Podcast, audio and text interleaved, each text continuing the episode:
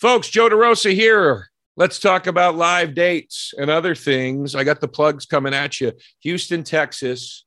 Come and take it festival at the Secret Group, May 19th and May 22nd. I'll be shooting my new hour called I Never Promised You a Rose Garden. Two shows only, intimate. Tickets are on sale now. They're going fast. Get, grab yours while you can.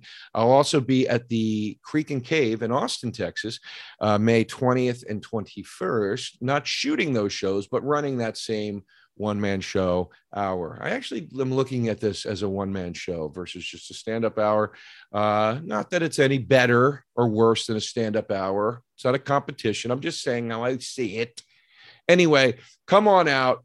Uh, I'll be uh, in other places coming up soon. I know the punchline in July is happening in San Francisco. Tickets aren't available just yet, but they're coming soon. And of course, stop by Joey Rose's in New York City when you have a chance. 174 Rivington Street. We're open Tuesday through Sunday, full bar and killer sandwiches. Go to joeyrosesnyc.com for any information you need there. And if you want to buy tickets to those shows, go to joederosainfo.com. All the merch is available right now. Yes, it is. Links are in the videos. Links are on our social pages. Merch is finally out. Uh, if you go see him May 14th at the Red Bank, you can't see me May 14th at the Beacon, but it's sold out. Yeah, both and it's sold sold out. out. so you can't do it anymore So at you all. know what? Go see Steve Byrne. Go see That's somebody right. else May 14th. Steve Byrne. Yeah. Uh, May 21st in San Diego, May 22nd at the Wiltern in Los Angeles, and uh, July 15th at the Virgin uh, Theater in, in, Lo- in Las Vegas. All fun stuff.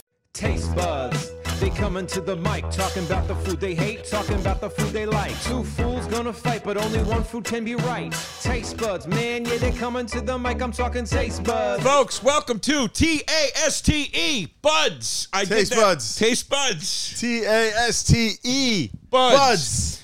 My man is here today. I'm gonna take my shoes off. Take your shoes off. Mr. Brian Quinn, the I mighty like to- Quinn. to fold. I, before we even get started, I brought something for you. Oh, you did? well, not not really. Like, uh, I don't want you to get too excited, but All I watched a movie last night, and I said to myself, it was so fucking weird. And I was like, "There's, there's. I want to bring the DVD and give it to some, to you. Okay. I'm saying someone. Like I'm not, like I'm gonna reveal that you're the person I'm giving it to. Like, because I want you to see. You might have already seen it, but um, I thought like you could watch it, and then like one day when I come back, not this one, like you could talk about it, or you could text me later about it.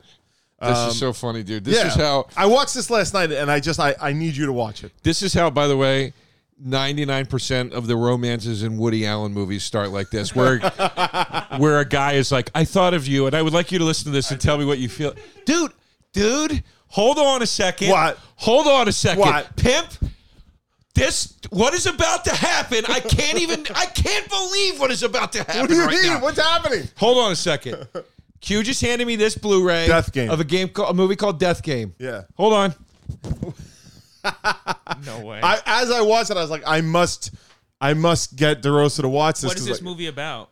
It's. uh, it's so all right. So this is the movie is about. Uh, they me they remade it with Keanu Reeves a few years back, where this guy, his family guy, he's got a wife and kids, and his wife's got to leave the house with the kids for the, a few days, and then his doorbell rings on a stormy night, and it's these two like super hot young chicks who come in, and their game is they try and seduce dudes, and if the guy is like, look, I'm married, um, then I guess the guy's life doesn't get fucking upturned and tortured. But if he does fuck him, they they then they don't leave and they they fuck with him and they screw with his life and and uh, yeah, so that's Death Game and it's like it's like a cult. It sounds Like a grindhouse cult classic. Here it is. He's, Oh, he's no. already got it. He's already got it. All right. Okay. Dude, I can't believe you just pulled that out. Okay, so I mine's unopened still. Yeah, I watched mine last night. Mine was unopened till yesterday. So look at this. All right. Because I bought it. I bought it when they announced the special You got the release. keychain. I got the keychain. So how how did you find out about it? Because here's the thing: I have a subscription to this magazine, Rue Morgue. Okay, Rue Morgue, I, I read. I have Fangoria. Okay. Uh, but, you know, I, I know Rue Morgue's a little more hardcore, correct? than Fangoria, maybe? I don't think it's more hardcore. I think it's more for the collectors. Oh, okay. um it gets because Fangoria is a little more like interviews and movie reviews, and Yeah. that seems to be the just the, the bulk of it Right. at least. Rue Morgue has some of that, but they get a lot into like there's there's there's full like here are the horror related books that came out Okay. this month.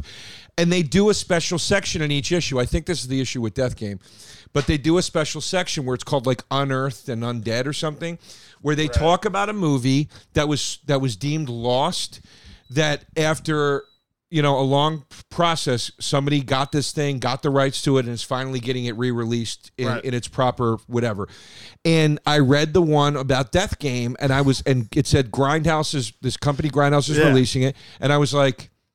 I gotta buy that, man. Like this sounds so Sounds crazy. wild, right? I just bought it on blind faith. That's I did the same exact thing. Wow. I, I don't know where I read the article, but I I, I I'm on like all sorts of mailing lists and stuff. Right. Grindhouse I've ordered from before, um, and I guess maybe I just got the email about it, and I was like, man, that seems.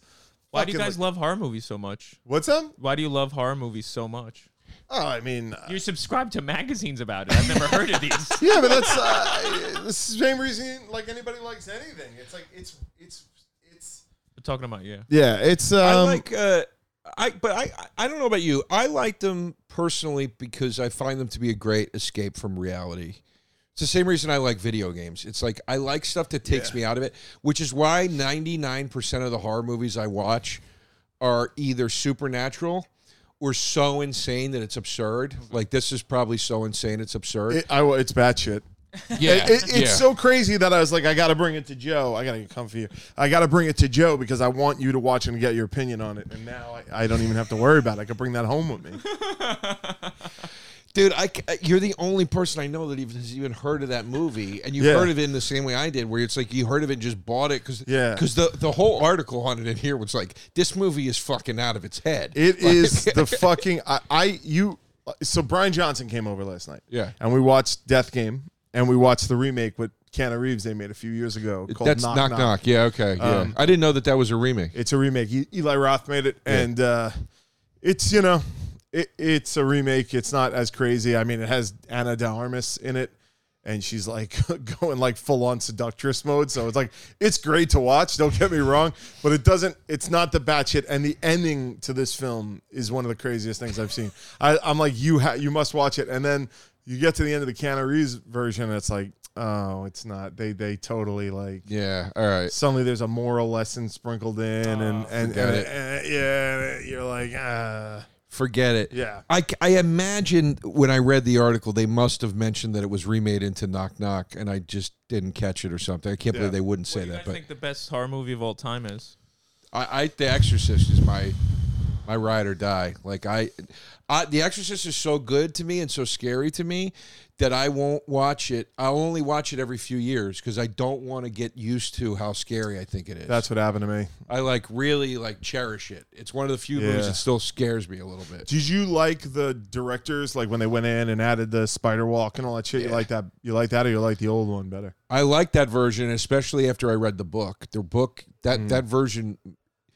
It is so close to the book, it's crazy. The only Yeah. thing they omit from the book is there's one Reagan scene that's that's very sexual. She does something very sexual, oh yeah and like, and e- even even with the shit they put in the movie, I was like, I get why they cut this out of the movie at the time. They were like, this is too much. just too much But um, and she does it like to taunt the priest, and it, it's it's a pretty rough scene. But aside from that, the only thing in the book that was cut out of the movie is there's a subplot where you think where the detective suspects that the butler killed the jur- uh, the uh, director that kept calling him a Nazi. oh okay Because remember Reagan kills him, yeah and they ju- they're just in the movie. They're just like, we don't know what killed this guy. He's dead Uh. though right in the book because there's that scene in the movie where he's taunting the butler and calling him a Nazi. In the book, the butler has this like secret life, and you think that the butler might have murdered the director. okay And then you find out that the butler's secret life is not sinister at all. It's that he's got a family he's taking care of. So he's oh, like quietly taken care of. So I he's always see. always like sneaking off to take care of them. so it's not interesting for a movie a horror movie an atmospheric it, horror wa- movie it- it wasn't important enough of a character in the movie that it would have just okay you know, it added the book. The book is way more like, like it, it. It spends more time on like we don't think that this demon thing is real. We think that this is a, psych, a psychotic break of some kind. They they speed through that stuff, and that subplot is part of that whole thing. They I see. speed through that in the movie to get to the good stuff. But other than that, the movie Pretty- is pretty so effective, identical. dude. yeah. it's crazy. I Yeah. have. I. I mean, I wouldn't say I got lucky in when I'm when I say this, but like I had ordered this like leather bound tome of that, and Legion is uh, the sequel, right? reading Legion right now oh, okay. So I had. So I on my ordered that. bed. We're dude, it's And kismet today, baby. Dude, look at us. Not- like, I don't even know what we're supposed to be arguing. So I so like I ordered like it was this this you know how they do like super fancy versions of books. I have like Hitchhiker's Guide to the Galaxy. And Yeah. all this. So I got it because I was like I want to read it and like uh, let me get into it. And then like two weeks after I ordered it, it comes signed by William Blatty. He died two weeks after I ordered it. So I was like, oh fuck, man, it sucks that he died, but like this is definitely going up in value, right? Holy shit! Yeah, Yeah, so it's pretty, pretty. You know, I'd rather he be alive than than, No. than the book go up like fifty bucks in value. But go to shopping pimp. Let's see what this thing yeah, is. that's If the one Click, all the way to yeah, the right there. Yeah. If you just Holy Oh, shit, that's going for six hundred. six billies, No, I bought that. I bought that pre-death price. would yeah. you pay for it? I don't remember, but I know for Like a fact I 75 never bucks, Yeah, I probably, never yeah. paid six hundred bucks for it. Holy shit! Yeah. that's wild. Oh, so that's so. Oh, so you're reading Legion now? The movie Legion, I love. It is so fucking bonkers. It's scary. It is I love it. I love that movie, and I have the the Scream Factory release where the first disc is Exorcist three, okay. and then the second disc is Legion. When Legion is the is the William Peter The Blatty cut, right? Yeah. where it's got all the the lost footage Yeah, in it I, and everything. I, I saw. I seen that version. I'm not sure which I prefer to be honest, but but it's, It's- funny. The scariest parts in the movie, I don't think are going to be in the book. Like I don't think they're going to describe a lady comes out with scissors. Like you Yeah, know, how do you? like- It sounds goofy, like when you when you when you say stuff. my friend, like that. uh, my friend uh, uh, Jesse Popp, who's a very funny comic. He had such a funny joke about John Wick. oh yeah, And he's like, he's like, I love those movies. He's like, you know, they were books first. he goes, what's that like reading a John Wick book? And he's like, he's like, he's like, John Wick is fighting a guy, and now, what, now they're in the bathroom. Wait, no, now they're back in the kitchen. They're in the bathroom again.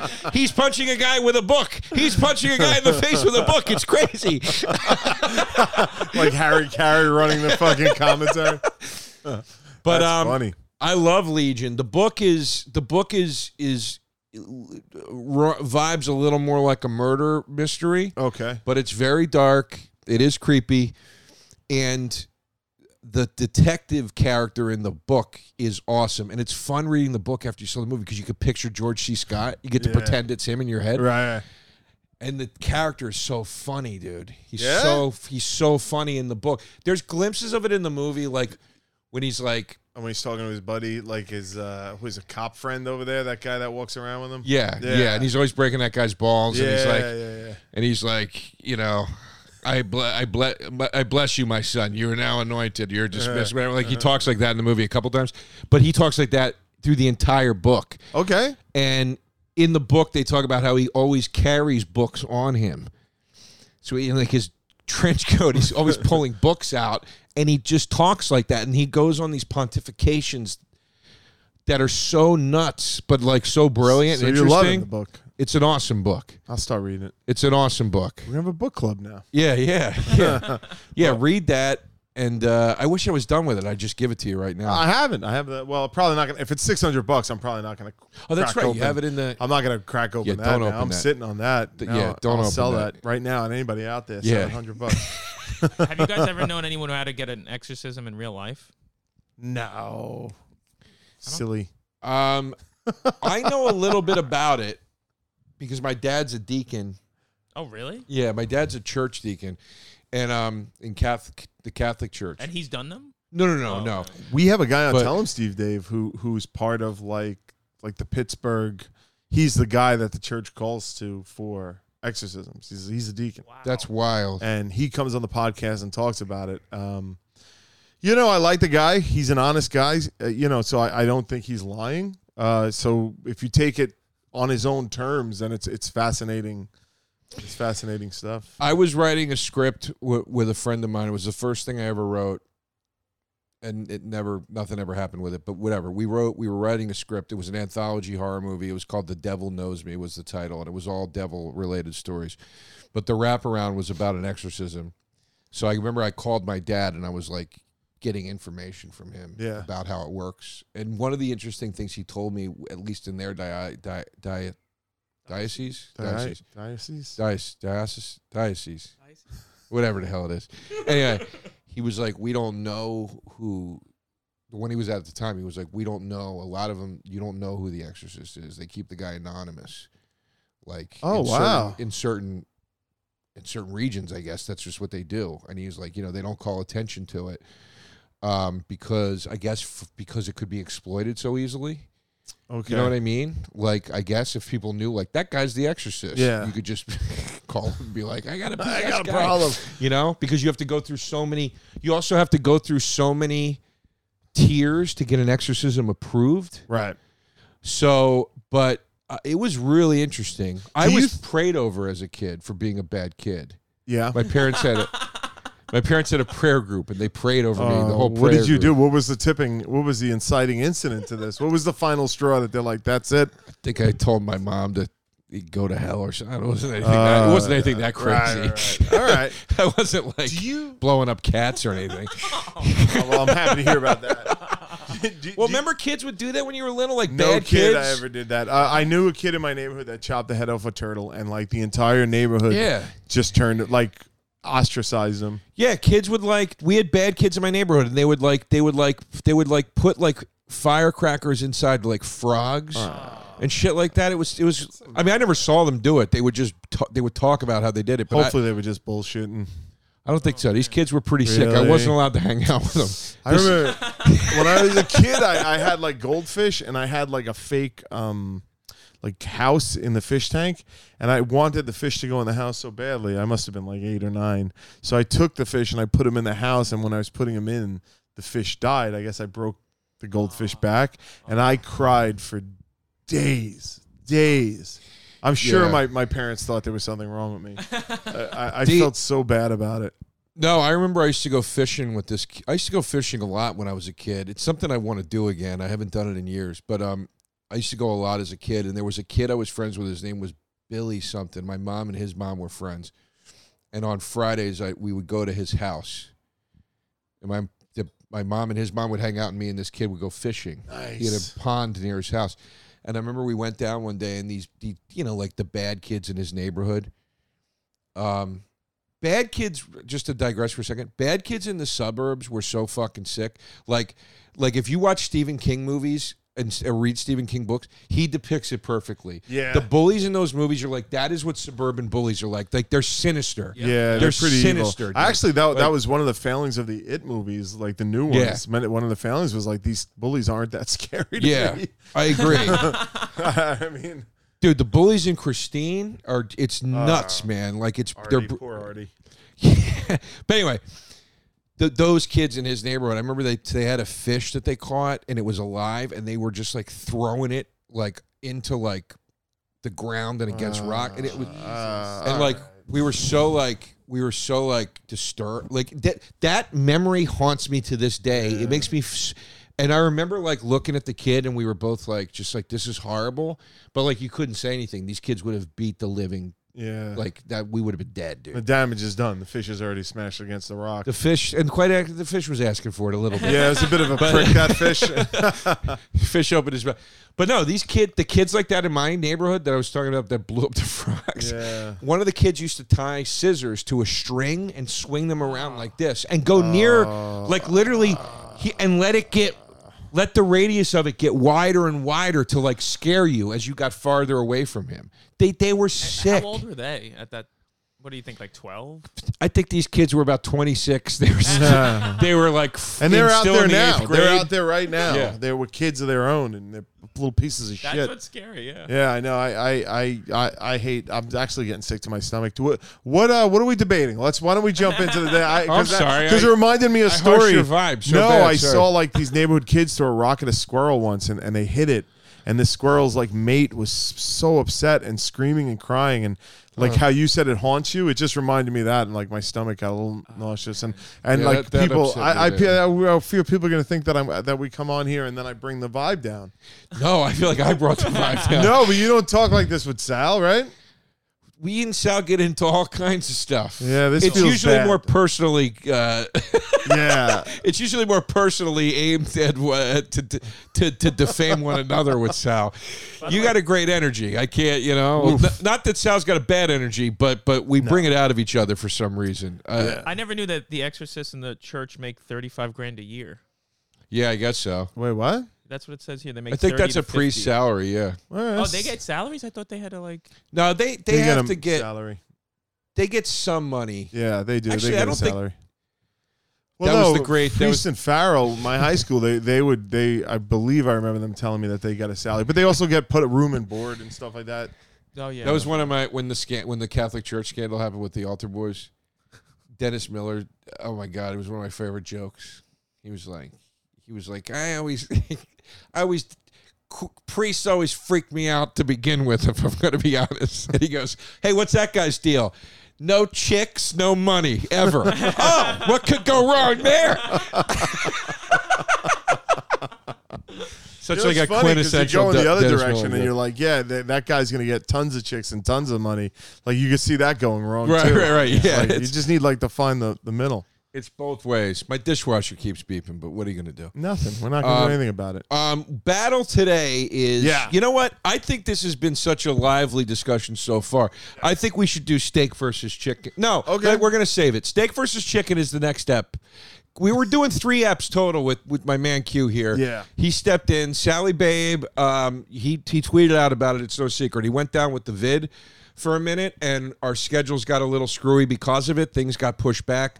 So because of that, uh, Q kindly stepped in to to help us make up for some Well, I also haven't seen you in a while. I wanted Yeah. to come. Like it's it's more about seeing you than helping out. If it's I, if I'm gonna be clear. I appreciate that. Hold on, I gotta, I gotta stop. I gotta stop that. Babble, babble, babble, babble. Usually, babble's a bad word. Well, in this case, babble's a good word. Babble's a great sponsor here. Why? I like Babbel. They're helping you learn a second language. All right. Uh, we've all all tried learning a second language. Some of us took to it. Some of us didn't, like me. Uh, whether it was in high school or college or or whatever. Uh, the language classes weren't exactly the high point of my academic career. I I had a hard time getting it. Now, thanks to Babbel, the language learning app that sold more than 10 million subscriptions, there's an addictively fun and easy way to learn a new language. Whether you're going to be traveling abroad or just, you know, maybe you want to connect in a deeper way to a family member, maybe you just want to have some fun and learn a different language. Doesn't matter.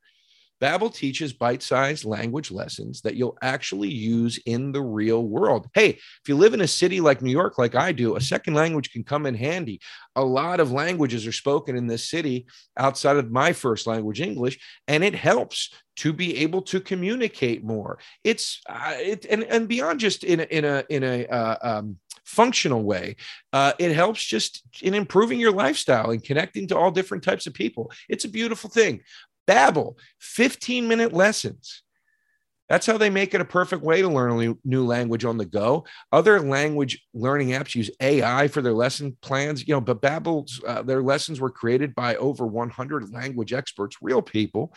Uh, their teaching method, has been scientifically proven to be effective. Plus, Babbel's speech recognition technology helps you improve your pronun- pronunci- pronunciation and accent. Anyway, right now you're going to save up to 60% off your subscription when you go to babbel.com slash tastebuds. That's B-A-B-B-E-L dot com slash tastebuds for up to 60% off your subscription. Babbel, language for life. Hello, Fresh. Hello, saying hello to you, the Fresh. Hello, Fresh. Good to see you, Fresh. Hello, Fresh. It's Hello, Fresh. All right, here we are. We've talked about them before. We're going to talk about them again. Why? Because they're great. Hello Fresh, getting you the farm fresh seasonal produce and easy to make recipes delivered right to your door every week. We get it. We don't have time to get out there all the time. We don't have time to stop at the store and buy the meal we should be eating at night. Uh, we don't have time sometimes to stop at the store to buy the meal we could be eating at night. And more importantly, we don't always have the time to prepare the meal we should or could be eating at night or in the day if you want. You don't have to do these at night. Uh, and that's where HelloFresh comes in. Okay. It's been a tough year with this pandemic. Some people don't feel fully comfortable going back into the store. Great. Here's a service that's going to bring you the ingredients, all the stuff you need to make a great meal. Ingredients travel from the farm straight to your doorstep in under a week, so they're always fresh. Uh, always without a trip to the grocery store, as I said, or the farmer's market. It's all about convenience here. HelloFresh's uh, chefs really know how to diversify the menu, also, which is important. You want good food to be diverse. You eat the same thing all the time, you're going to get tired of it. You're not going to want to do it. You want to keep it interesting and fun. Seasonal recipes like salmon, limon, or pasta primavera. Uh, the, the, these are the kinds of dishes you're going to get. They're going to help you do that. You can pick from your favorites. Pick your favorites from 50 different weekly options. You can skip weeks if you need to. You can change your delivery date. You can update your preferences, all in the Hello Fresh app. I love an app. An app helps. Customize your favorite dishes with the new Hello Custom offerings by swapping out one protein or side for another. I love that. Maybe if you're on a specific uh, diet or something and you can't have one thing or you have an allergy whatever or maybe you just don't like something you can make the switch and go well i'd like that but i don't want it with uh, with this specific thing. Man guy they are laying this out for you. They're making it as easy as possible to eat right and cook quick in your home. So go to hellofresh.com slash tastebuds16 and use K- tastebuds16 to get up to 16 free meals and three free gifts that's a hell of a deal okay hellofresh.com slash tastebuds16 and then use code tastebuds16 to get up to 16 free meals and three free gifts that's it. HelloFresh, America's number one meal kit. Um, Q was just mentioned the artwork while I was off camera. Like these were on, yeah, because the set of the special was was Night Gallery. It was the Rod Serling. Right. It was a take on Night Gallery. So then we had these paintings made. The artist did a really great job. Very good. Do you remember a restaurant in New York City called Night Gallery? No, It was um, it was in the West Village, and it was when you walked in, it was all paintings like this under blacklight and stuff like that. It's the same Oh, people that cool. own um, uh, Jekyll and Hyde. Jekyll and Hyde. They had like four of those. oh, They had that's cool. Slaughtered Lamb, Jekyll and Hyde, one more, and Night Gallery, and it was kind of cool. And then it went out of business. Slaughtered Lamb. Is that a we- American Werewolf in London? Yeah, you never been in there? It's like you go in, they have like werewolf statues. I and- never and- put that together. Oh yeah, you go in. They have like skeletons all over the place. So like touristy and shit. Like between the two of them, I, if I was you, I'd go to Slaughtered Lamb. It's a little more off the beaten path. Yeah, Um, and it's just like a regular bar, but it's horror themed. Jekyll and Hyde's gone. No, Pretty What? sure. I think it's closed. Yeah, get out of here. I don't think Night Gallery's still around no, either. Night Gallery's long gone. That I know. Jekyll and Hyde closed after all these years. Um, yeah. Put put. Uh, But there were two. There was one oh no! uptown Wait a minute. and the one in the No, West open. Village. It's open Seventh Avenue. I, I thought it was closed because I don't remember seeing the sign last time I was down there. Oh, that's great. That's good that it's still open. Um, slaughtered lamb. You know what? I never went in because from the outside I thought it was just a run of the mill Irish pub. No, it's it's all horror themed. There's like dioramas and life size dioramas. I would have went in. Not that I don't like an Irish pub, but No, I, I, got never you. felt like uh, when I was walking by, like, oh, I got to go in this place. You know? Yeah, I think Slaughtered Lamb started as like a touristy trap thing. Then just it's been open for decades now, so it's not anymore. It's just kind of like a local horror themed bar. Oh, that's so cool. Yeah, like I, I like it. I, I've I it's one of my go tos in Manhattan. Oh, I love it, man. Yeah. Oh, I got to go there. But uh, I'm gonna take a date. take a date to the old slaughtered lamb. yeah, I'll find a you know I'll find one of these goth girls, take them over there. You don't. Yeah, it's not really like you walk in and it's not really a horror crowd. Uh, yeah, I imagine it's not like people aren't dressed up and stuff. no, not really. But you see, they got the skeleton on the roof right there already outside. I must not. I must have my head up my ass. I would have noticed the skeleton on the Yeah, roof. Maybe I've never walked by this place. Yeah, Slaughtered Lamb, one of one of my favorite bars in Manhattan. Where's it at? It's in uh, it's uh. Westville. It's in the it's in the West Village off of uh, where's that movie theater that Netflix up bought right across from the cages. Oh, they, they bought the IFC Center. It's right around the corner from there. Okay. Yeah. yeah, Yeah. I thought. Yeah, that's where I thought it was. I must have. All right, whatever. All right. So Speaking what are we of pubs. Oh, all right. This is what we're debating. What are we debating? We're doing a we're we're we're back in effect, folks. We're doing the first ever rematch on Taste Buds. Two firsts today on the Taste Buds program. The first ever rematch Yeah. and the first ever time y- me and Brian Quinn are hosting together because Yeah. you've hosted a bunch with Sal. Yes. Uh, when I'm and we always appreciate you stepping in. You're like the you're like the Taste Buds guest host now. I'll take it. It's a fish. I have fun. Um, I feel no pressure. oh, look at that! Somebody put we're do, we're doing the rematch of weed versus alcohol. People. Okay. The last time we did it, a friendship and a podcast almost ended. Whoa, got It that serious? It got ugly. Over weed and alcohol? Yeah, and you know who brought most of the anger? The weed people. oh, this is cool. I, f- I fought against weed. I fought I fought on behalf of alcohol. But you're again you generally are not a weed guy, right? I used to be. You used to be. I'm not anymore. Okay. Which is why today's battle is going to be interesting. Because I'm going to battle for weed today. All right. To show this audience I'm a good sport and I do see its qualities. Okay. I just don't partake in it much anymore. Okay. By much, I mean I, I, I might maybe eat a five gram edible once a year. That is a low amount for New York City in the in the, Yeah. the year of our Lord 2022. and I got to be cocked on booze before I do it. Yeah. I got. I, if I did that right now, just five, I would. I would freak out. I'd have a panic attack. what do you lose to hangovers? Because I went out for drinks the other night with my, my manager, and I had three martinis, which does not sound like like for me that doesn't sound like a lot. No. But then the next, I, I didn't even feel that drunk. Like I felt like a healthy buzz, but nothing out of control or anything like that. And the next day, I could not get off the couch. I was vomiting, Oh wow. and I Vomiting? I used. I'm telling you, I would, I Really? would just start getting so dizzy, and I would go throw up, and I was, I'd be like, "This is fucking nuts," because I always consider myself a fairly accomplished drinker. You are. I've drank Yeah. with you. But I mean, I'm I'm having a similar thing happen now. Mine's medicine related because I'm on some anti-anxiety meds and stuff like Yeah, that. okay, Um, they 'cause- working? sort of. they are to an extent. Yes. Okay. Let's put it that way. But I also have an incredible amount of anxiety inducing things on my plate right now. You know, Sure. everything I'm doing is a question mark Yeah, around right. it. You know, I opened ya. a sandwich shop at a bar. Yeah. I do stand up comedy. Yeah. You know, I don't have anything that's just like, this is secure. Don't worry. Yeah, I You mean, know? if it makes you feel better, like I I don't think it ever changes. I mean, You don't feel, even after all the success, you don't you don't ever go, it's, it's going to be okay.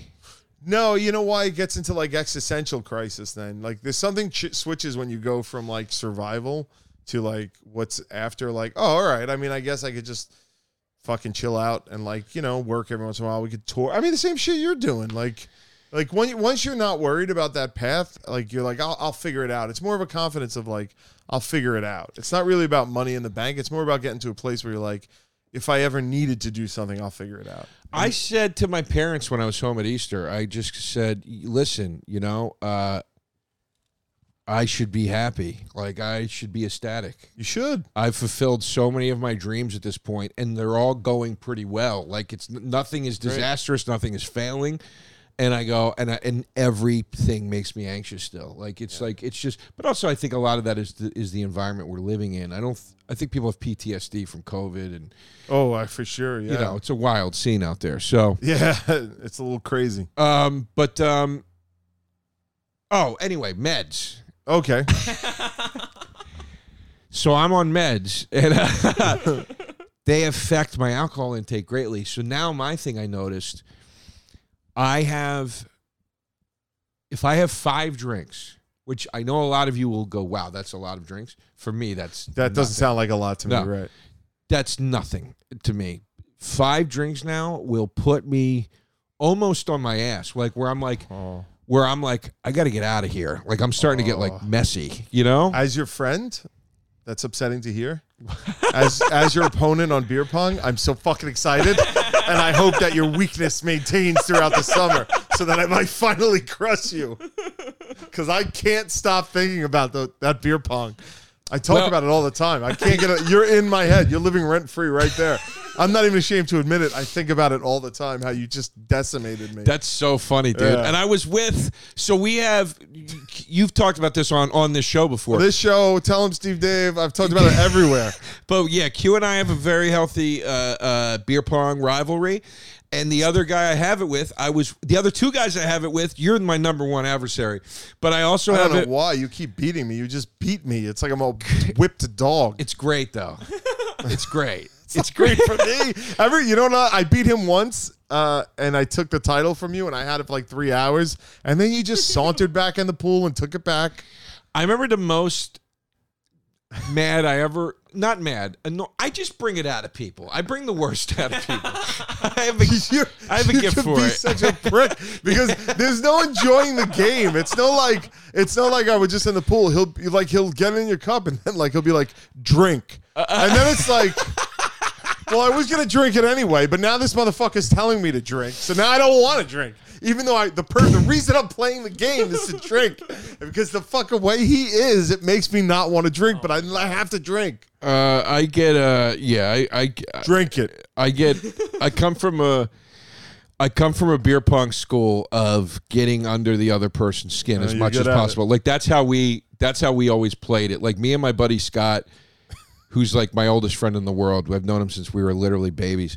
We we would we would play at parties as a team, Right. Like where like where we didn't we knew like one person that invited us or whatever. so we were playing against strangers, and we like literally like one time these girls ran around the table to hit us they got so mad at us because we were being so obnoxious like not like not about gender or anything we were just being obnoxious opponents all right. you know what i mean The millennials aren't gonna come after you. I just want to make, a sh- make Yeah, sure, they- they- yeah, we weren't being like, "Hey, honey, nice skirt." Like we Yeah. weren't doing anything like that. How, we were how was their skirt, by the way? Was it nice? I don't remember. Yeah. I was shit faced. I don't remember.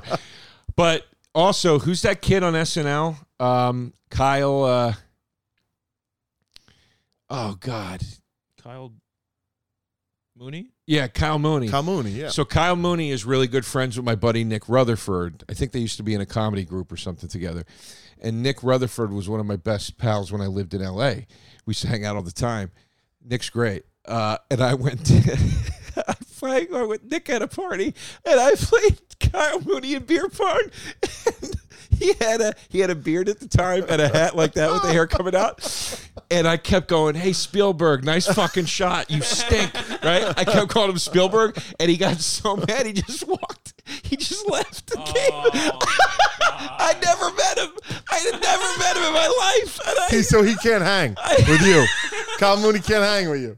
I got so, and I was laughing so hard. I was like, Rutherford, I pissed off your boy Mooney. Something fierce. What is inside of you that makes you want to do this? Like, why can't you just play a game? There's something about beer pong where when you're you're lo- when you're winning, it's so glorious. And when you're losing, it's so infuriating.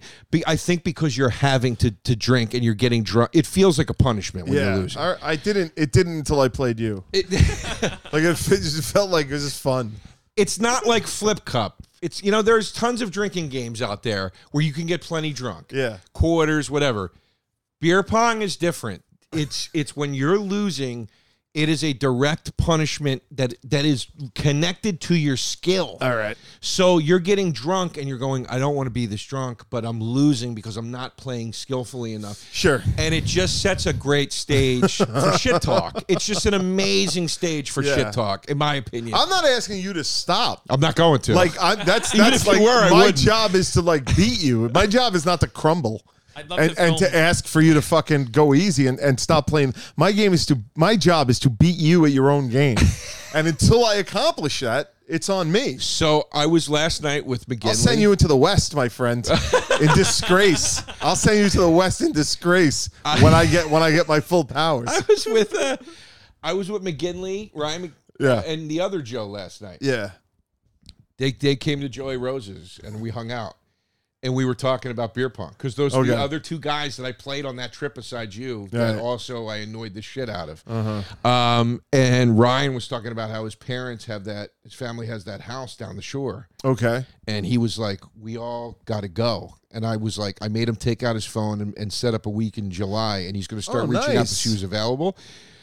But that was the whole thing. I was like, "We got to go. We got to play beer pong in the pool. We got to do this, dude." Like, like I was so excited, man. Yeah. I It's was so coming. excited, yeah. But now now due to your medication, your game might be off. I plan to be off of it by then. Okay, all right. So you're going to be a basket case, but you'll be at the top of your game, fucking beer pong. That's how I was last year. right, all right, I'm excited. when you're winning at beer pong, you're not too much of a basket case. You're feeling Yeah. pretty good about yourself. Uh, all right, there it is. There it is.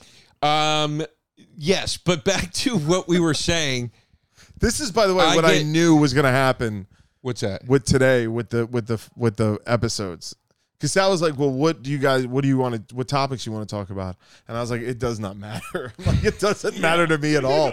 Like, because I know that this is the way it's going to go with me and you. Sal, um, today, you know what? I'm going to save it for the next episode. Okay. Because uh, just I'm going to. Should I tell them what? Yeah, just tell him. Why not? Okay. Well, because they don't know because it's not a polled episode. Oh, okay. Should we just drop it as a surprise? You want to just do a surprise? Sure. Yeah. All right. We'll do it as a All right, surprise. okay. All right. I'll, I'm going to save that story until. Okay. Got Okay. it. Put a pin in that. Anyway, um, so uh, all right. So here's the thing. Okay, we got to do the chant, the battle chant. Do you know what it is? It's B A T T L E buds. one. Do we do that already in the beginning? That's we did the T A S T. Oh, okay. Got it. Okay. Ready? Yep. Okay, so here we go. Ready? Yep. B A T T L E buds. All right. All right. Team weed is me. Team alcohol is you. Q. Yeah. State your argument. I want you to open with why you think alcohol is superior to marijuana. Well, I think it's more. I think it's the ends. It's really the beginning and the ends of it that are better. Like I think that one on alcohol, I find that I'm just more like I smoke weed and I'm done. Like I'm on the couch or I'm like just nodding or like I'm not part of the conversation or anything Right. like that. Whereas with alcohol, I'm very much a part of the conversation. And I and I think there's something to I like sitting around the bar drinking Right. way more than I like standing on a sidewalk, street corner, smoking and passing around the joint and stuff Right. like that. I just think the experience with alcohol is better. The taste of alcohol is better, and the ultimate as as long as you don't go too far with alcohol, the general feeling of alcohol is better. Okay. See now, this I'll say this about alcohol. It does put a pep in your step. Yeah. It does. Um, it can make you the life of the party. Mm-hmm. You know, these are positives. You know, for for some people when they drink it, it it certainly takes you out of the bad. Right, like when you're Well, or locks you in. right. Yeah, I I would say uh, okay. So speaking to the positives, though, Speaking to the positives. uh, you know, you're having a bad day. A few Right. drinks will put you in a better mood. Usually, whatever you know. And there's something about it that But- too. Let me. Oh, I, I'm, ahead, sorry. To, I'm sorry No, to no, interrupt. I, I just. I. I just wonder. Like, I don't have this feeling when I smoke weed. I do have this feeling of alcohol that I'm taking part in like a human tradition. Like when I'm in a bar drinking with people, I'm like, there were people in ancient fucking Egypt doing this same shit, probably making the same jokes, for like you know what I mean, like just in whatever you know language and like like it's. A, I just feel part of a continuity, and I know you. I agree. Weed could have the same argument could be made about it, but I just don't feel it's as American as drinking. Well, okay, so then I'll speak to that point. Uh, yeah, you know, like alcohol. You're in a bar drinking, you can go, man, they did this in the old west. Yeah. The pioneers of this country, the people that conquered this country, and I don't mean the bad parts of the conquering. I mean like, but just went out into the frontier and and God knows what was going on out there. they were drinking in a bar in the saloon in their Sure. town. That's the history. But weed's got a better history because you got Woodstock, man. You know, wow, what a difference Woodstock made. You guys were just so great at Woodstock. That's your history with weed. Who needs the people that conquered the frontier in this country when you can be part of the history of a bunch of hippies puking and having sex with each other in their stinking dirty ass tents as some awful band goes on and on on the stage. Crosby, Stills, and Nash, whatever horse shit they booked at that festival.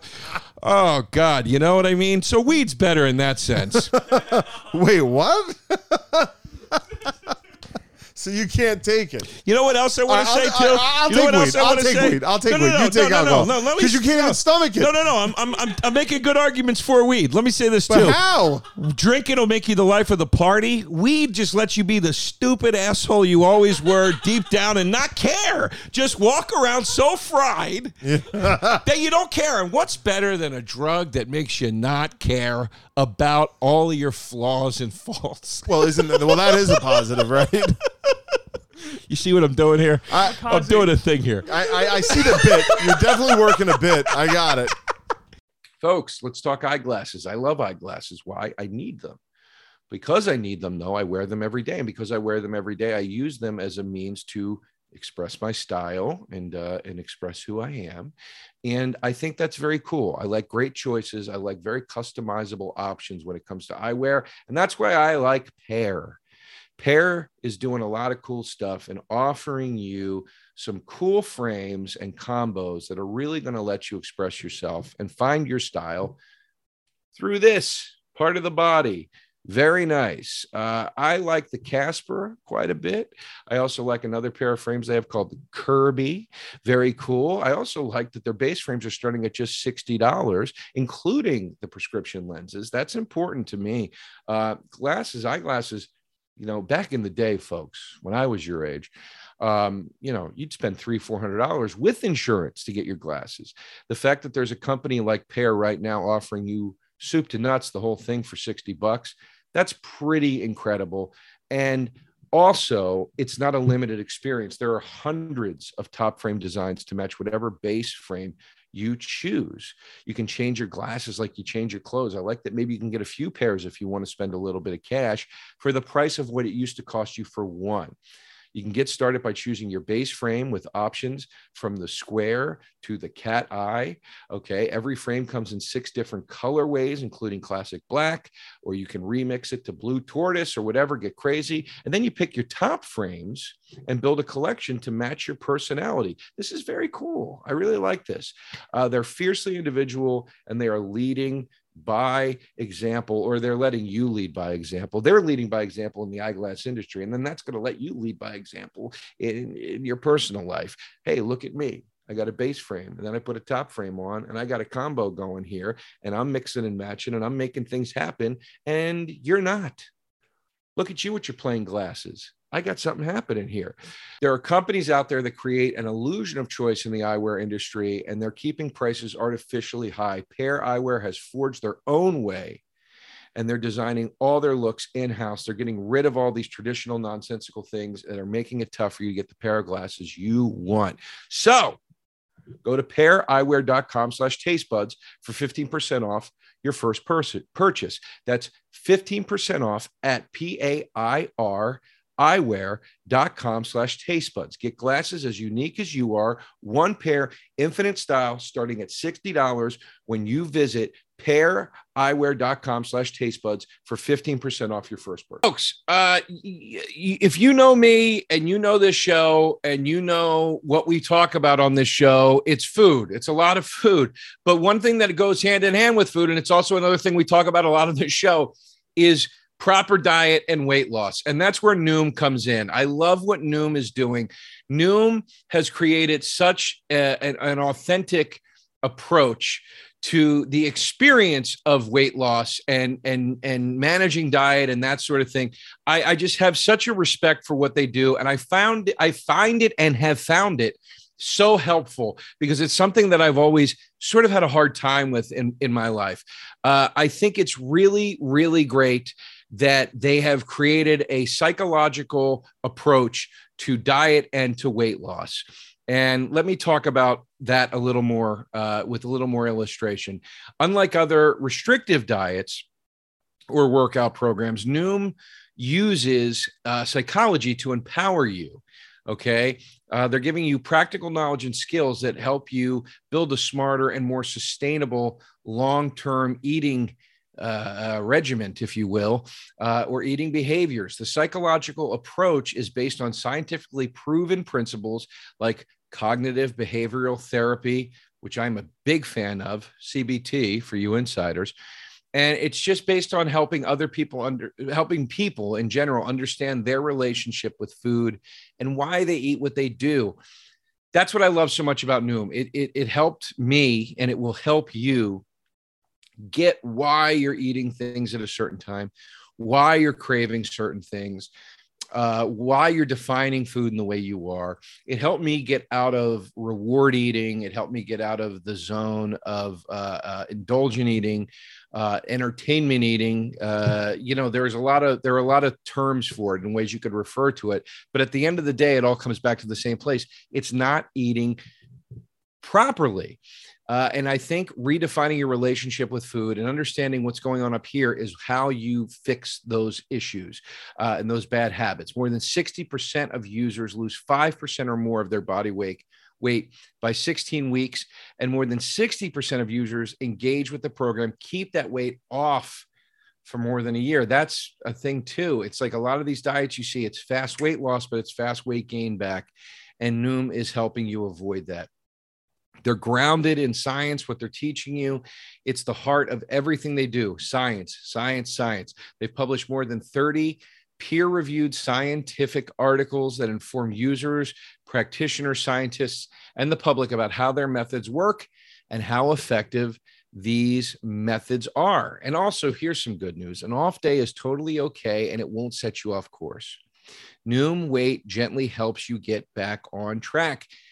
I, I love that because a lot of these other diets that I'm sort of passively referring to, I mean, you hit an off day and forget it. That's it. You're back to square one. It's terrible. So, what I want you to do is sign up for a trial today and get psychology based support and motivation to reach your goals by going to noom.com slash taste bud. That's noom.com slash taste bud to sign up for your trial. N-O-O-M dot com slash taste bud.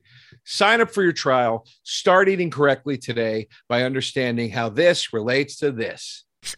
Uh, wow, you just really are. I mean, I'll take. I could take I told you I got a knack for it. yeah, I'll take weed. I got it. No, I'll I'm- take I want to keep defending weed. But why are you not defending it at all? Everybody I sees am. through this. I just said it lets you be the person you really Oh, are. yeah, I know. I said it's part of history.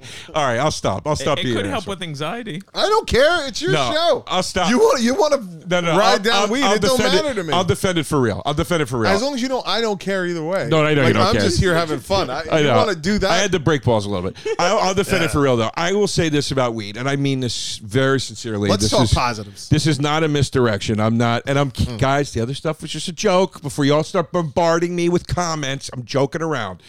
Uh, the uh, weed. We used to do a thing when I was in college. This is this is hundred percent true. Okay. And this is also the bummer to me not bummer I, I think it's really cool that weed is legal now like it should be obviously right Sure. and i also think that if i could have told 18 year old me hey dude you're going to be able to walk across the street one day from your apartment and buy weed Mm-hmm. without any hassle whatever because i used to jump through flaming hoops to get weed man like Oh, when i was in college dude I, I never smoked weed till I was 36, so I, I never I had never had any of that experience. I started when I was 17 and like dude, we would drive down to like the art museum in Philly because they had these like drum circles during the summer every Saturday night and you would just ask, start asking people, does anybody have weed around here? Uh. My buddies you, this is not this is true. My buddies when they wanted weed and they couldn't find it would drive into the worst neighborhood in that they could find in the neighboring town and just start going up to people and saying does anybody around here sell weed because Wow. it was like it was a it was drug dealing like you had to Sure. you couldn't just get it you had to find drug dealers. and before it became legal in the in the more recent years even the dealing was it was a different ball game like before i left new york to live in la you could have weed delivered on a bike and it was fully illegal but you could get that done and it was that that to me was what year was that? 2015 2016 whatever so that was nuts so i'm going back to i'm going back to 96 97 Ooh, the you know good what I old mean? days. So like, but what we did. So first of all, when you got weed, oh my god, it was so exciting. It was so exciting. I remember my best one of my best memories ever in college was me and my roommate Jim sitting there was a graveyard behind our dorm Cool. and after a night yeah after a night of hopping to college parties Yeah. we sat in a graveyard against a headstone which i know is very disrespectful oh at the time Yeah, i I, didn't I grew up playing in a cemetery. you know I got it. i, didn't realize how disrespectful I disrespectful don't it was think it's at the time. disrespectful. I don't think it is. If I was in that grave, I'd be like, "Hey, man, guys, th- thanks for stopping by." Like, I wouldn't find that disrespectful. I mean, you guys aren't like fucking sh- smearing shit and, No, no. and like swastikas on there, No, no, no. like that. Like you're just chilling out. We just sat against the Yeah. headstone and we smoked a joint, and it was one of my favorite college memories ever because I remember we were laughing so hard because my buddy goes, in the middle of it, we were so stoned, and like right when you hit that point where you're like, "Holy shit, I'm high," Yeah. he goes. Look at this. Look at what we're doing. My parents are proud of me. That's great. and I never, I never, uh, I, I've had, I've had the best times on booze. Okay. Like, like the memories, like the even what we were just talking about, the beer pong memory. Yeah. I've had such amazing memories on booze, but I never had the excitement that I had when when I got when I got weed. It was so exciting, dude. We used to do a thing where we would all hang out. Me and two or three of my other buddies, we'd get together in one of our dorm rooms Yeah. when we had weed. We were like 19, 20 when we did this, and it's going to sound crazy, but I'm telling you, it was awesome. We would build a fort in the dorm room like you did when you were a kid Oh, okay. and we would go inside and get high in the fort and play music and like sit there Honestly, listening it sounds nice. dude it was so fun Yeah. and we'd put on like i remember like uh my friend jerry was one of the guys that we did it with jerry put on the danny elfman cd Oh, of like all of his Music in a themes. Darkened Theater? yeah, Yeah. music for a darkened theater and he put on one of the themes and it had this long build up and we were like what is this this is so weird and creepy like what is this and he's like just wait just wait and when it kicked in it was the batman returns theme Oh, awesome. and it went into the Batman theme. Uh-huh. And he, we were so high in this fort. And he, I just got chills. We were so high in the fort, and he goes, "It's Batman, dude!" and we were like, "This is fucking awesome!" But like, I as as for all the pub crawls I've ever done, and like the the the, the hilarious times playing beer pong and the basement parties and the keg stands and whatever. I never on alcohol had moments like that where they were like oh, literally that I would describe as magical. Where I was like, this is like I'm in another I'm in another stratosphere right now, dude. Like I'm experiencing something that I literally cannot experience with any other uh, substance taking me out of Yeah, whatever, it's you know? Yeah. But what about like, because I've been in bars where like the whole bar has broken out into like like a song will come on Right. and everybody will just start like singing like and stuff like that and like that feels very communal. That's like- cool, but it's always a shit song. It's never a good song. It's, It's- always Come on Eileen or Uh, fucking okay, Journey. Yeah. Well, it could be Piano Man. I don't know how you feel Oh. about Billy Joel there, but I love uh, Billy Joel. Piano Man, I'll you're- slip you're my over it. Okay, all right, I'll you're over over that terrace right there. Don't do that. So, right, okay. He how- hates the song. He, I he remember said he's he sick of performs it. it every fucking time I see him. So the the like I I know like after 9/11 we were in a bar Calico Jacks which is still in business on 42nd Yeah, I know Calico. and uh, it was the first time I went out after 9/11 and I remember that feeling of like we're going to die tonight like we're taking our lives into our own hands. It was like 2 weeks after 9/11 and every week was like oh you're going to get bombed this week and I had a buddy Right. that worked for the FBI and he's like it's definitely going to happen again. It was like all that shit going on.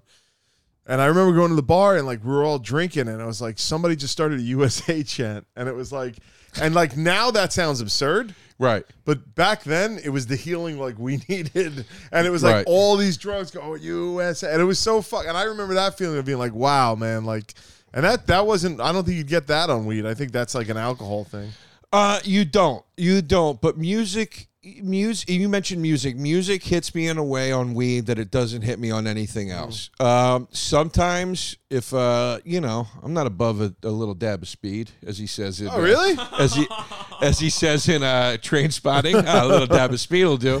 Um, I got a train little- spotting I want to I want to get back to trainspotting Okay. just remind me But a little a little speed meets alk. You Yeah? know, when you got that body buzz going, like music sounds. I remember Jay Jay what Mohr speed I mean I know what speed is but like what is speed comes Like- in many forms. okay because I've never that's like I've never done that I remember. Jay Mohr said uh, Jay Mohr had a bit about when you're in. I forget what the bit was, but he described being in the zone, okay and he goes, he goes, you know when you're, uh, he goes, he goes, you know when you're at uh, Dave and Buster's.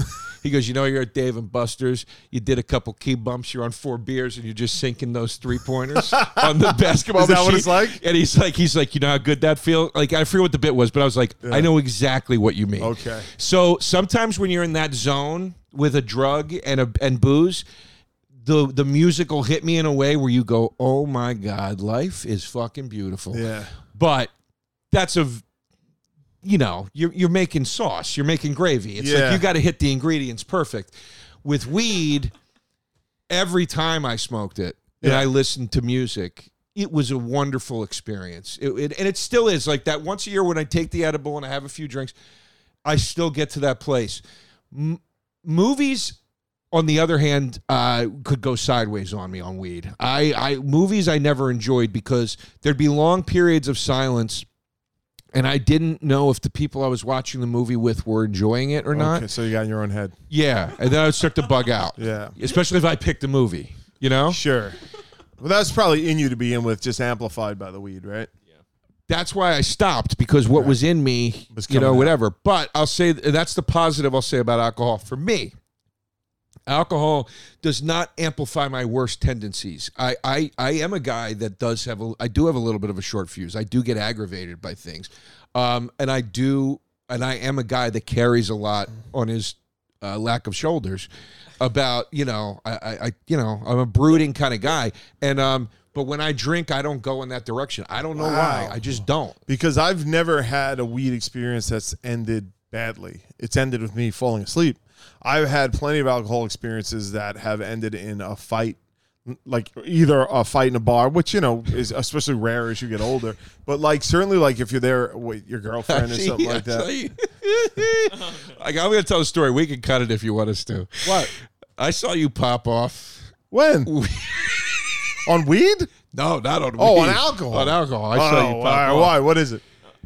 Well, we were uh, we were at a casino recently, and Oh, oh is that that guy's trying to throw me out? no, I didn't- my pimp was there too. We were all there. We were playing at a table. Yeah. You had two. You you, you were sitting in front of two hands because your friend had gone to the bathroom Yeah. and they wanted you to watch the hand. Yeah, yeah. I remember this so and the far. dealer said you can't play two hands and you go i'm not playing two hands you right away you had a chip on your shoulder and you go i'm not playing two hands my friend went to the bathroom. They said to watch the hands. You just deal all right? Yeah. like and, and the guy's like all right. And he dealed you busted on both. You started screaming at him. You screamed at him and accused him, of doing it on purpose. And then shortly after that Yeah. i said brian i gotta go to bed. I'm tired. And you went oh fuck you. And I was well, like, that was a joke. All that No, sounds that was a like joke, yeah, but- yeah, yeah. Yeah, but you were amped up, is my Yeah, point. yeah, yeah. But uh, But that you night ended well. We went to the club. That was a fun. Yeah, night. that was a that was that was fun. Yeah, But- that ended with me dancing on the stage with those great. girls. Yeah. That was that's fun. awesome. Yeah, Yeah. that's awesome. Yeah, that was fun. So my point is, and I don't say it to judge. For whatever reason, I don't go to that place with booze. Yeah. And I would think I would. That's what's funny. You're the calmest, nicest, sweetest guy I know, right? Well, I don't know about that. Uh, you're, you're, you're top five easily that I've ever met. okay, All right. Thank you. That's nice. I wouldn't have said. I wouldn't have guessed that. You're Thank a you, pleasant guy. You know, I remember once uh, two comics, Russ Eve, hilarious guy, Tom Shillue, uh, also hilarious guy. Russ, we, we were on a show once at Caroline's together. I remember uh, this is the greatest compliment I ever heard. Russ pointed at Tom Shillue and he goes, "This guy, if I'm ever in a crisis situation, that's the guy I want there. No one is more soothing than this man." Soothing. yeah, and uh, and I was like, wow, what an amazing compliment. But I would apply that compliment to you because I'm like, you're a guy I'd want around if something went sideways because you you you're you're a calming presence. So Thank you. That's and very it's nice funny because I'm a sort of a dark. you, you get I'm me sort of. I'm sort of a dark whatever. But when I drink, I don't get amped. When you drink, sometimes you do. It's a very. Fu- it's funny Yeah. that we go in kind of unexpected ways sometimes. Not always, but you know what no, I mean. No, no, no, I- If I, if I, if I'm like, I just get like a sloppy drunk. Like I'm Yeah. sure, like I remember, like what you're talking about the bar. Like I, I in my head, I'm positive I was like trying to fucking be funny, and it just doesn't come out that way because I'm a drunk fucking asshole. Which is why you know I don't drink. I I can't drink that much anymore. I just don't do it Um, I mean, but I'll tell you, I'll tell you, because it's not the losing money that bothers me. Like if I go to if I lose. I'm not there to win. I don't gamble to win. I think with both, I think with both these substances, yeah. I'll tell you this. That's another pro I'd give to weed. Yeah. Gambling on weed, I think great because you have a way stronger chance of locking in and really like I always found that sort of thing when I was high great. I always had a problem with people driving high for the same reason I have a problem with people driving drunk. I'm no saint. Uh, in my life, I've done both. I know I shouldn't have, and I never will again. Uh, but like my point is, is you know, I'm not I'm not chastising, but overall, I do have a problem with it. You know what I mean? And um, but so I hate when people say I drive better when I'm high. That's just to me that's a very stupid thing to say. But I will agree that weed does give you a, a mechanical focus. Um, you know, that's why a lot of people smoke before they work out or they smoke before they clean the house. Oh man, You Method know what I mean? Man told me a story where he'll smoke like joints before he works out, and I'll be like, "How do you do it? I, I couldn't do that. Right. You could work out on weed? I couldn't. I'm just saying people Oh, do. I okay. get why people do. But like I some do edibles before the gym. Really? It's awesome. Yeah. Wow. What is it? Just, You just super focus, and the music is way better. I guess Hmm. my closest example would be uh, video games. Like a video game, like when I smoked weed, I would get like I would Yeah. be locked in, dude. Like you, you would be like having the game of your fucking life. yeah. That booze, that's not happening. You know what I mean? Too like it's distracting just too. Plus, you got to get up and like refill your glass. You got to go get another beer. Something about weed, you just like put the joint down and keep going.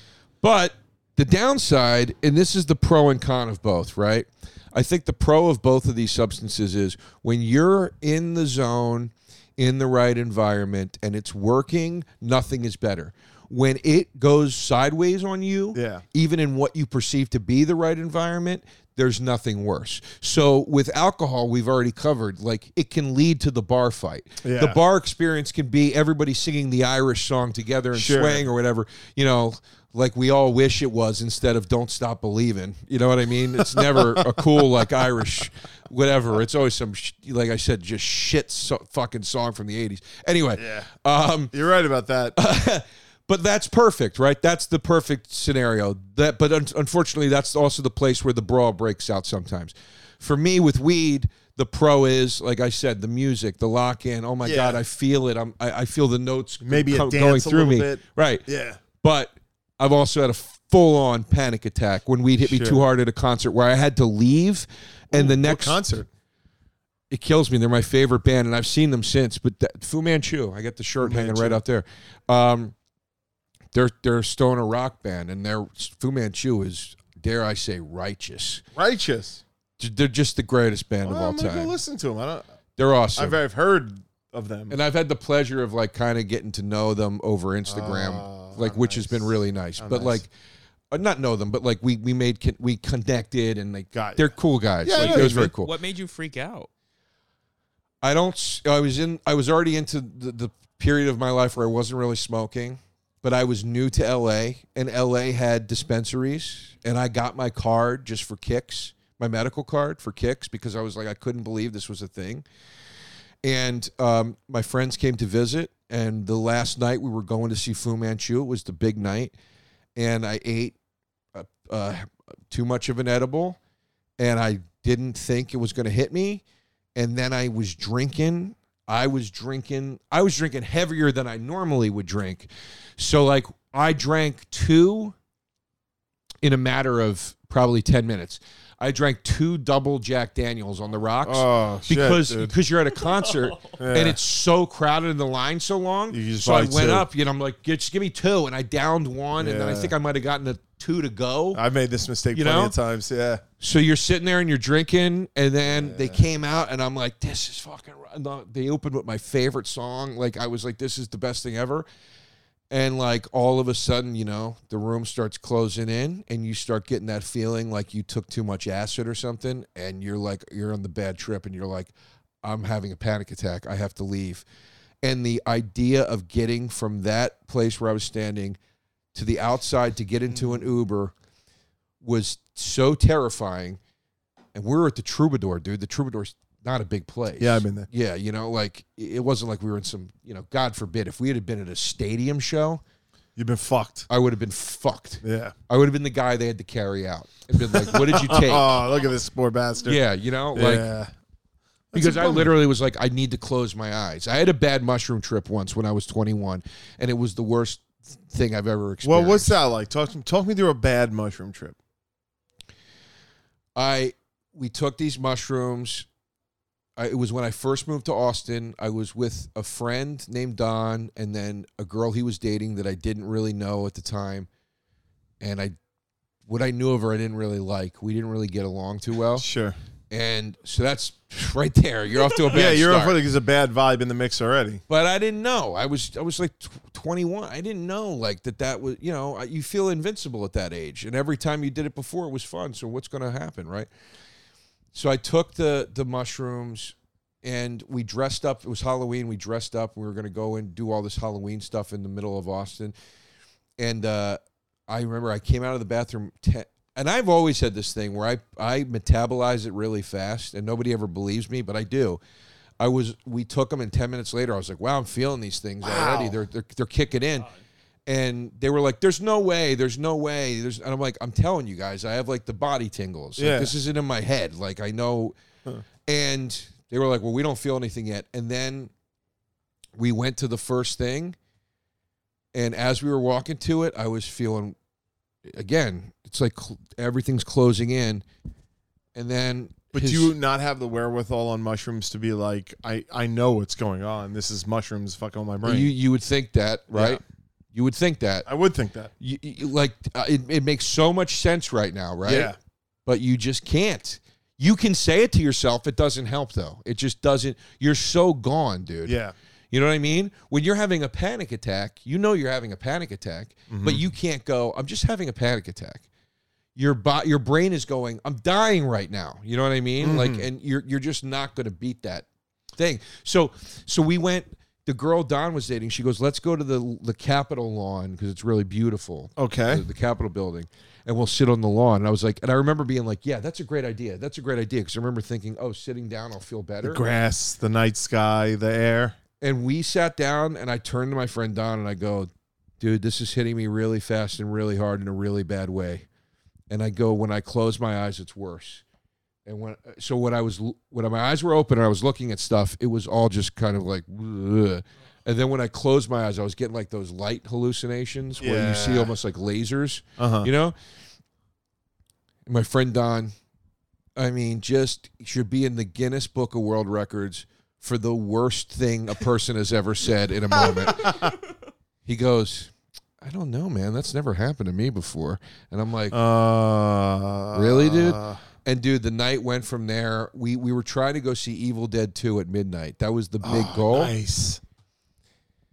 And I finally got my shit together enough to get up and walk to the movie theater. And we got there and I sat down and I was like, I cannot deal with Evil Dead 2 right now. It's too much. So I left and next to the theater next to it, Best in Show was playing. Which Ah, that's great. yeah, it was the new Christopher Guest movie Yeah. at the time. It's hysterical. Yeah, well, I went in to try to watch that, and Yeah. I was like, "Oh, this will be great. I'll feel good." and I wa- it was already going, and I walked in, and it was the part where they're interviewing Eugene Levy, and he goes, "I have two left feet." That's not a euphemism. I was actually born with two left feet. And the camera pans out, he has two left feet, and I was like, "This is freaking me out worse than the Evil Dead was." So I left. Dude, it, there were so many things that were that happened on this. It was so crazy, and I finally, dude, this is 1990. Wow. No, I'm sorry, this is t- 2000. Okay. This is right before 9/11, and um, I I I was 2000. So, dude, there's there was no Uber. Austin was not a Uh, place that had tons of cabs. So I was trying to get a cab. You actually back then you had to call for a cab. Sure, I remember. and I went into a video arcade that was open really late because I guess because they were showing these Like a late with screenings or whatever. stickers on them or shit like that. They didn't have a payphone. Um, I couldn't find a payphone. I asked the guy to use his phone. The phone didn't work. Yeah. The guy that like ran the arcade, he like let me go into the office to use You're the tripping. phone. You're tripping. my balls off, dude. He left and shut the door on me Yeah. And I oh. thought he was gonna like try to like kill me or something. And I was freaking out, and then the phone didn't work. It was just like a comedy of errors. I went outside. I f- there was a people on a date sitting on steps. They had a cell phone. That was the thing too. I didn't have a cell uh, phone. Yeah, this is bad. Way back then. Yeah. Wow. They let me use the cell phone, but they were like, "Dude, we don't know a number for a cab." And if you didn't know the number, that was it back then. That You was couldn't it. search it. There Yeah. was no there was no browsers in your phone or anything. And I was that. just, it was just the At universe. best, it was a Nokia. Yeah. It was one gut punch after the next. The universe just being like, dude, you're not getting out of this. And just by the grace of God, a cab went by. I hailed it. Nice, dude. He goes, Where do you live? I told him. I was sweating. I took the window down and he just goes, Where are you from, man? And I go, Philly. And he's like, Oh, I'm from Philly. And I was like, Really? And we just started talking and it it, it was what he I talked needed. it down. He didn't even know he was talking me Yeah, down. that's great. And I was like, dude, I missed the cheesesteaks, man. He's like, yeah, dude, you can't get one down here, man. And like we were just talking, it was so great. And then I got back to my apartment and I remember I was tripping my balls off, but now it's just normal tripping, like where I could handle it, Yeah. you know? And then I was kind of like having fun finally because I was home and safe. And I remember I put on, I was like, I can't put anything on that's going to freak me out. And I put on Andrew Dice Clay. I was like, this is the only thing I can think of that's not going to freak me out. I understand completely what it is. Uh, yeah, yeah. What you see is what you get. Right. That's it. Like, and and I just put that on, and I was laughing, and I was, and that was the rest of my night. I told that story in even greater detail on uh, Craig Ferguson's radio show. And he was like, "This is a movie. We should write a movie about this." And me and this kid Joe, who was his co-host, wrote a screenplay. Get out of here about that one night. Yeah, about the one night. And like every one of those beats I just told you becomes an actual insane moment in the movie. All right. But then it becomes like this whole cosmic thing. It's actually a really cool screenplay. Yeah, I should why try don't you, to. why don't you dust that off? I, I will. I, I I should. I should. But uh, I was telling the story. I remember Ferguson just being like, "Fuck, mate, Jesus Christ." um, he's a good dude. Anyway, I never met him. great dude. Yeah? Um. All right. We we we. I, I nicely defended weed. I think. Yeah, it, it- rough at the beginning. Well, it was a joke at the beginning. Yeah, I was joking. right. I think you did great, bud. Yeah. I Yeah. think you did good. I think Yeah, you I did was good. joking Yeah. at the beginning. Definitely trashed mushrooms. It sounds awful. I didn't even mean to. Sorry, mushroom people. Don't get mad at me. I know they can be great, but I just that was a bad experience that one time. But usually it's been good. Uh, all right, let's see who wins. We're going to the polls. So I'm alcohol. Your alcohol. We got almost ten thousand votes here. Wow. Every time I do it with Sal, we, we crap out at like 4,000 votes. Oh wow! All right. Well, this is a good sign. All right. Alcohol. What? Yeah. What? yeah. what? Wait, no, wait. Alcohol won last time, right? Oh, let's well, let's see. I'm not sure. I forget. I forget too. I feel like it was way closer than that last time. Holy shit. I thought in my head Do you want to read the percents real quick? Oh, sorry. Yeah, Jesus, sorry guys. Al- I'm s- I'm dumbfounded. Alcohol 59.6%, weed But it's not a 40.4%. blowout. It's a much greater margin than I thought it was going to be. And I got to tell you, people, I can't buy a win on this podcast anymore because this counts now towards my losses, which I'm I'm way behind. I'm getting the shit kicked out of me, and then I defend weed almost as a goof Right. because you I went so hard on it last time, and I lose again. But, let me, but, but, but the way you guys do this is like these people are not swayed by your arguments. no, So so why do you why do you feel even that you're taking a loss? five percent margin last time. Yeah. No, I'm lo- because I lo- you your win is based on the poll. That's it. Yeah, but right. But that's but like so the argument almost doesn't even matter. No, the argument does, I think. We've tried to figure out a way we could revisit the poll after the argument's been made. That sounds right. Like But a I- pre-game post, like a pre a pre-show post, and a, and a after the episode drops one. I got to tell Were you you this. swayed by our argument? I got to tell you this, buddy. The it was a five percent margin last time. Yeah. this is a much greater margin. Also, given the response that came at me after I trashed weed, You would think weed would have taken it. I can't believe alcohol won by that much. People I think alcohol. I'm turning the fans of this show.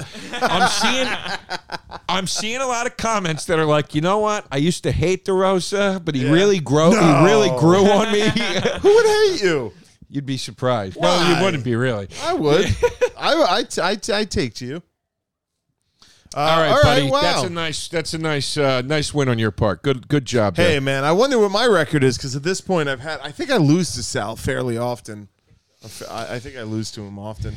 Do you but wanna- again, like I don't feel bad about it. No, no, I don't feel bad either. I just it's just hilarious that I switched teams at the last minute and, And I was like, I should defend weed, and I still. Uh, um, do you have anything you want to plug? Uh, no, no. All right. Um, well, we got the show plugs, right? But but let me just extra plug. I'm taping the special in Houston, Texas, folks. When? Uh, April 19th and April. I'm sorry, May 19th and May 22nd. I will be in Houston. Did I say Austin? Oh God, I fucked this whole plug up, guys. Let me start the plug over. I'm taping my new hour special in Houston, Texas, at the Come and Take It Festival, which is being held at the Secret Group, which is a great venue in Texas. I shoot May 19th and May 22nd.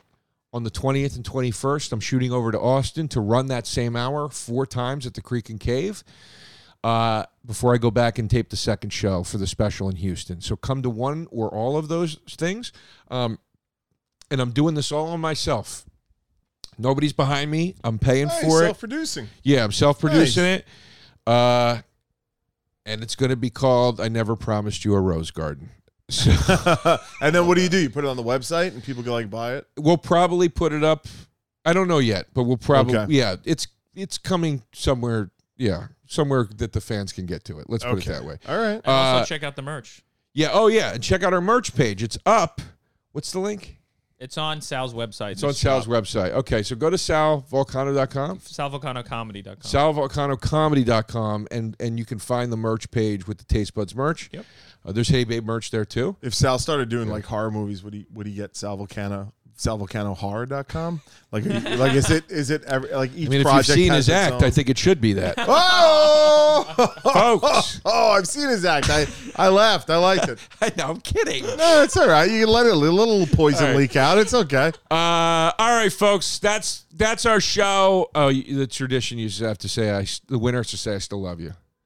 I I still love you. I love you too. All right. Taste buds. They coming to the mic, talking about the food they hate, talking about the food they like. Two fools gonna fight, but only one food can be right. Taste buds, man, yeah, they coming to the mic. I'm talking taste buds.